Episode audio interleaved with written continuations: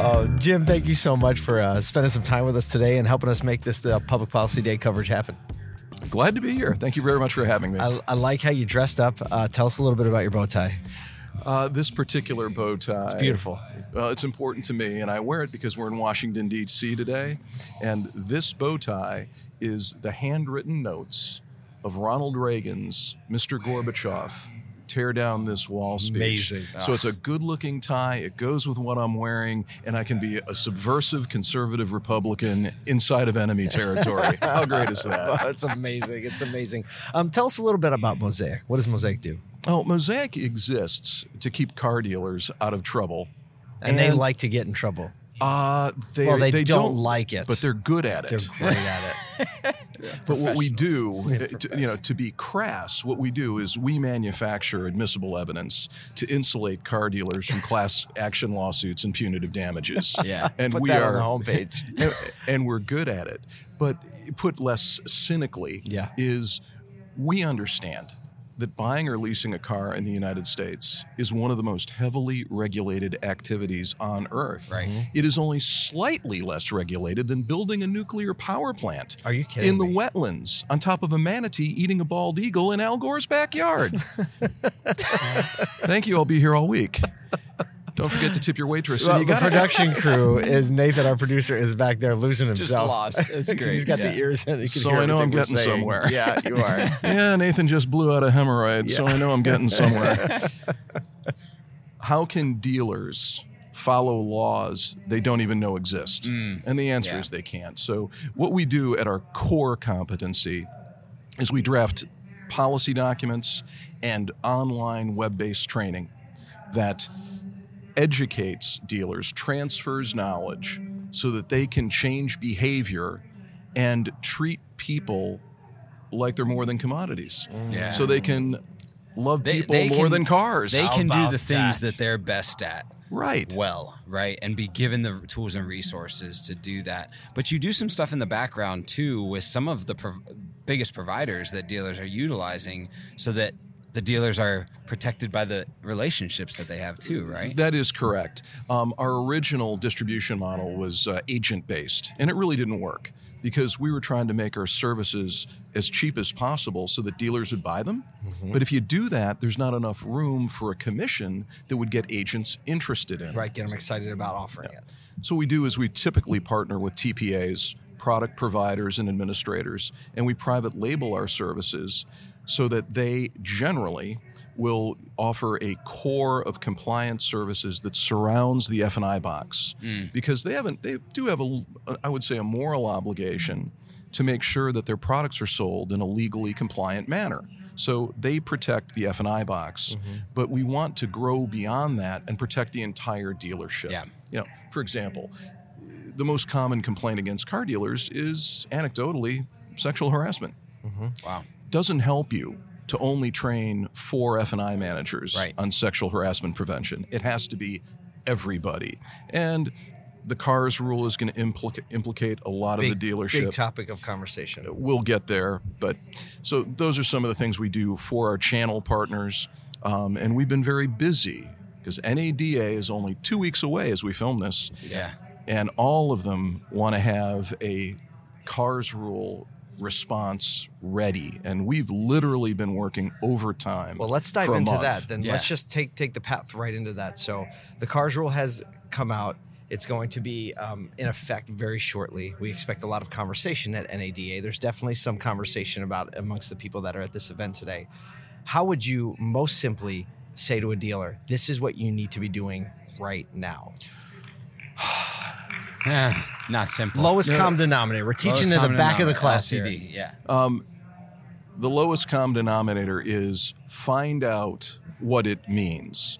The rumor mill is churning in overtime. Absolutely. And there's an awful lot in the secondary press, and some of which I've written and continue to write. Um, but it's a very complex topic. In the two days prior to right now, I was in Kentucky doing uh, two one hour seminars on the CARS rule, and it was Reader's Digest version we're planning, we're working with Bob at Business Media to put on a one day symposium in Las Vegas, April 18th. that is going to be eight hours of content, and none of it is going to be dead air, and none of it is going to be superfluous. It's a very complicated rule. It doesn't just Im- impact the dealers, doesn't Right. just impact how they sell. For example, forgive the monologue, but one of the things that they have to wrap their minds around is this concept of offering price. Today, dealers might advertise MSRP or special dealership price. Yep. But if you're not allowed under the CARS rule to add a penny for anything after that price, that offering price, unless it's government charges, tax tag, battery disposal fee, and so on. So if you have a dock fee that you tag on at the end, that is illegal. Um, Right. If you, you have, have to, you offering have to price. Would you put say that. offering price? offering price is the has to term of art. include All of that. So, um, and that impact and that impacts the everyone in store everyone in marketing all of the third party providers that have to display that price the, disclo- the the disclosures alongside of that price that tells you what is included in that price Oh, it gets worse. everything What is the Great. largest? What's the largest department by head count, front of the store in most dealerships? Here I am asking you the questions. This is fun. yeah i mean typically service S- No, front of the house. oh Sales. sales, it's going to be Yeah, sales. It's also got the everybody's highest. saying lots of things all day long. there you go. well, those people have to be very well trained on the cars rule. Why? Because that concept of offering price, the FTC says it has to be the first thing you say. It has to be in your very first communication with any customer right out of the box. So I'm not making this up. If you're on the showroom floor and you're looking at a beautiful Toyota Tundra and a customer comes up and says, That's a beautiful truck. How much will it tow? What is its towing capacity? You have to reply, It costs $83,412.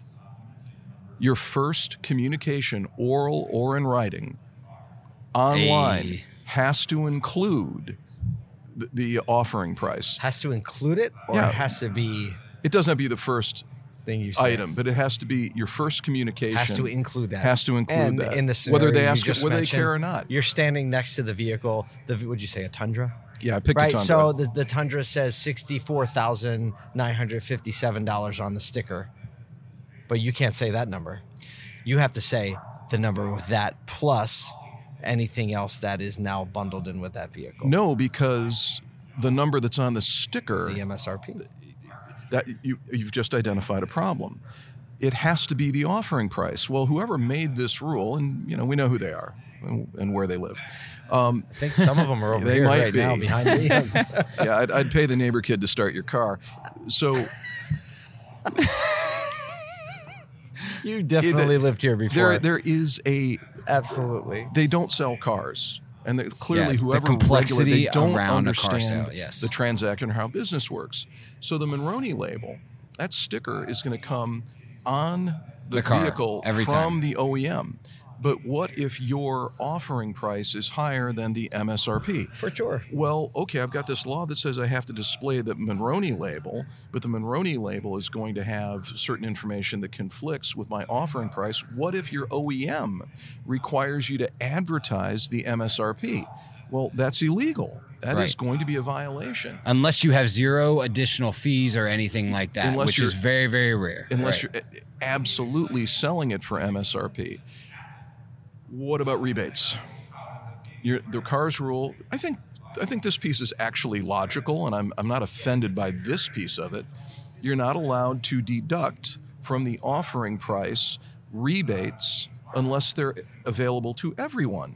Yes. And you can't stack them. You can't stack the first time. and then be like, oh, And well, then that the- doesn't the- apply to you. You didn't serve in the military. exactly. You haven't come from a, Yeah. a different manufacturer and all the. And I think more most Very dealers have reasonable. gotten used to that, but there's still a lot of bad actors that will kind of like they'll put the price online and have 18 rebates all that don't stack together, and Way they down at just the sell that bottom low is price, all yeah. that, unless. Oh, assuming but you know, you're way this, down this, at the this, this, and bottom. that. No, no, no, no, no. No more. That's Yeah. illegal too. Fine print.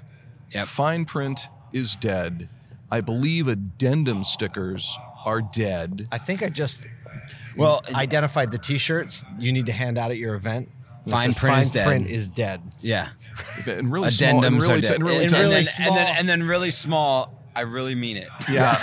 That's good. Very That's really good. you could conceivably have an addendum sticker, but not if it adds any cost. And this gets really complicated. I'm not sure I know the answers yet, and I've been studying this virtually every day for a month. If you're, one of the requirements of the CARS rule is that essentially we're going to have to see on our installment sale contract something like another Tila box, only bigger, because you're going to be required to tell people what is the cost of any what the FTC calls add-ons in a rather pejorative sense. Well, that add-on might be a very important gap waiver, which, Yep. if you're in the certain circumstances, that is a very valuable thing to have, or a service contract. Well, if the service contract costs two thousand dollars today, you can say, "Hey, that costs two thousand dollars." As of the 30th of July, you're going to say it costs two thousand dollars, but you must also disclose how much it will cost Taxes you related to that, the after financing tot- after. you financed it for 72 months at 9.98%, that $2,000 service contract might wind up costing you nine, uh, 3,800. So you've got to disclose two prices. That is Th- and think- crazy and because you usually never the have finance space for contract that. The technical mapping Yes. required to do that. because everything is segmented right now. The financing is the financing. The price. Well, because it's it's also like the the the DMS systems that own 80 plus percent of the market currently today have fixed field systems. And so even even just their ability to remove the fixed field system in order to populate those data points is an extremely complex no one thinks there's Work, no one yeah. in this room thinking about that or talking Right. about that whatsoever. No one thought about that. Every menu that I've ever seen will be illegal on the 30th of July. Every DMS, and it's not that there's anything wrong with DMSs, but they are literally not yet programmed to f- facilitate compliance that. with it. Absolutely. So if the rule were in in effect today, everyone's going to jail. Or everyone's the FTC will Everyone's shoot the getting a lock off letter. everyone's wallet. Yes. Um, it's tough. That's a crazy. You just got them all day. he said they'll shoot the lock, lock off your wallet right there. Just put it on a shirt. Well, what about the websites? Oh, the websites are a big deal. Yeah. I, mean, mean- You can you can avoid some of the advertising pitfalls by simply not advertising price. Have pictures of representative vehicles, say how many you have in stock, promote the value of your dealership, build interest in the brand, and not mention price. well, That's there's fine. this whole little segment that comes out by the fifth every month called offers, and the offer can't be we have cars for sale right. Yeah. Well, for you. I'm a boomer. Yeah. That's why I wear a bow tie and have this many chins. Oh, is that how it works? Yeah, that's how it works. And, I- and I love the way you set up the lights so the glare from my bald spot doesn't blind your viewers. So boomers like I still remember these things called newspapers. Uh, Print is not dead, but it's not healthy. right. Even I start my car buying journey online. I go to Furman.com and I want to take a look at what vehicles they have, and they have a little, you know, a little square for every vehicle in their inventory. Every one of those squares must have offering price attached to it. In other words, the CARS rule says that when you're offering a specific car, you must disclose the offering price in close proximity. And there can be no fine print, no disclaimers, no click here for the internet price. Yep. You No cannot- call for price. no nothing call like for that. price. Yep. That's dead. No requiring consumers to give personal information, cell number. Here's here's one. cetera. We're, we could go all day for this. I'll go one more. But the the interesting thing about OEMs is that dealers typically have historically, especially pre-pandemic, have offered prices below what we call MAP pricing, the manufacturer approved pricing, and if you do that, it is required by the manufacturer to have a one to one relationship with the customer, meaning that customer has to actually enter their information before they get that price from the dealer. Can't advertise it. Yeah. What Right. that means is that the, either no dealer will be able to price a vehicle at that price, or the OEM has to change their rules as far as what the dealer is allowed to price to the customer visibly before that time. It's a massive No, piece. yeah. that's that's very good. That's very insightful. But that makes you in the ninety nine point nine nine nine nine percentile of insight. People are just beginning to figure out what the rule says. Then they're going to figure out what is this? How does this impact me? And all the but the derivative last thing they're going to things. think about is how does it impact everybody else I touch. So, you know, the the companies that make the websites, the easiest thing in the world for e-commerce compliance is not to review the online ads of every dealer every day. That is incredibly time consuming and expensive. It's much easier to get the people who make the websites themselves to change the way they make their templates. No fine print, no click here for price. We can fix that at the top level and take that particular headache off the plate of the dealer. But there are other things at the dealership, such as mandatory training. I hate to tell you, we're in the training business. When the government passes a, a regulation that requires dealers to buy what I sell, I am conflicted. right? yeah. Ah. you don't hate to tell us that. No, no, no. I mean, is it understand good? what you're saying. The safeguards rule. the Yes. resi- two years ago, the safeguards rule was revised. Our top line revenue shot through the roof. Yep. This is much more impactful Yeah. to dealers. And, you know, I'm telling Melissa, she's shopping for Mercedes probably as we speak. She's like, it's like that again. There You're it like, you know, I'm is. going to There come you go. home and they're going to be digging for the pool in my backyard. She already has. she actually already has a deposit on this Rolls Royce that they revealed behind. that her was a ear. beautiful Rolls Royce, and I think she's signing death warrants for minks right Oh, now. Yeah, right. Well, Jim, you've been more than fun. You are uh, certainly a lot more than cars, not just in your uh, approach to business, but also people. And we really thank you for helping us put on this, this today and joining us in this conversation. I thank you very much for having me. This was fun.